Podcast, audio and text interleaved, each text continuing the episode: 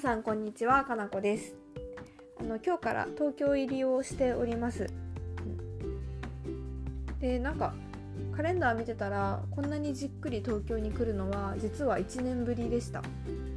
先月も来てたし多分11月とかそこら辺も来てたと思うんですけどなんかそれは全部どっかの帰りとかどっか行きがてらみたいな東京乗り換えみたいな感じで1泊2日とかで来てただけでしっかりと今回みたく2週間東京に滞在するっていうのは、うん、1年ぶりだったんですよね。でやっぱりあったかい。そうあったかいんですよ東京。今日の札幌との最低気温で比べると13度も違いました。こんなねたかだか飛行機で1時間半で気温が13度も高いとこに来れるのであればなんか毎日でも毎日でも来たいなって言ったらまた変な感想ですけど。うん、やっぱあったかいって正義だなと思ったりしております。で今日はそんな行きしなの飛行機で考えたことをお話ししたいなと思いました。何を考えてたかというとなんか乗った時に行き先が分かんない飛行機に乗ってみたいなってことをちょっと妄想してたんですよね。どこに行くか分かんないけど乗って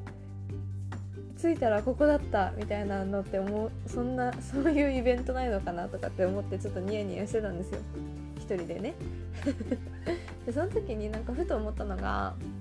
あのゴール設定と家庭って大事だなって急にちょっと真面目なことを思ったわけです私は。うん、どういうことかというとあの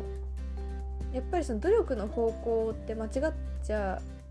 いけないなってすごく思うんですよ。やっぱりなんか努力してれば叶うとか誰かがきっと見ててくれるとか神様はあの自分のこの頑張りをずっと見ててくれるはずだみたいな感じでただひたすらにがむしゃらにねあのやっちゃう時期ってあるなと私で言うと特に起業当初はそういう時期だったんですよとにかくこうひたすらパソコンと向き合って勉強してコード書いてみたいなことをやってたんですよね。そうしたらフリーランスとして食べていけると思ってたんですけどあのそれじゃ食べていけないんですよね。なんでかっていうと お仕事をもらうっていう方向性の努力を何もしていないからつまりこう営業っていう分野における努力。自分がこうどんなにパソコンと向き合って頑張ったところで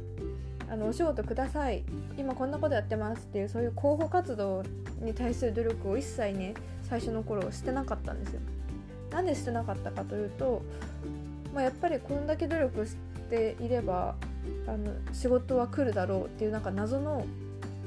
自負心。今考えたらありえないんですけどね。なんかそういう風に勘違いしていたんですよね。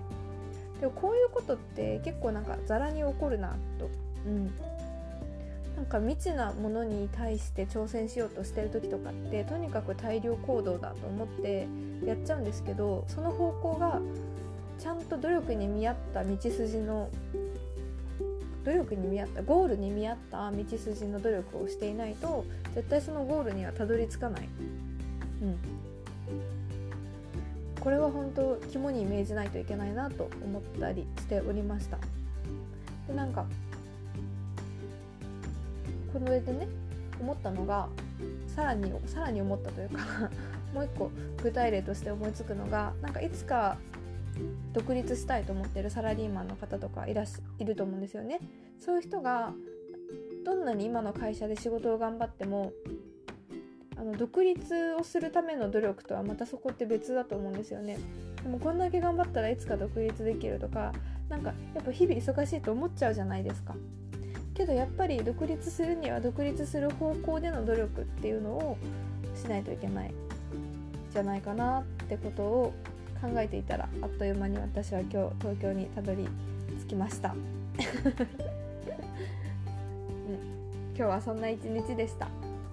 本日も聞いてくださりありがとうございました。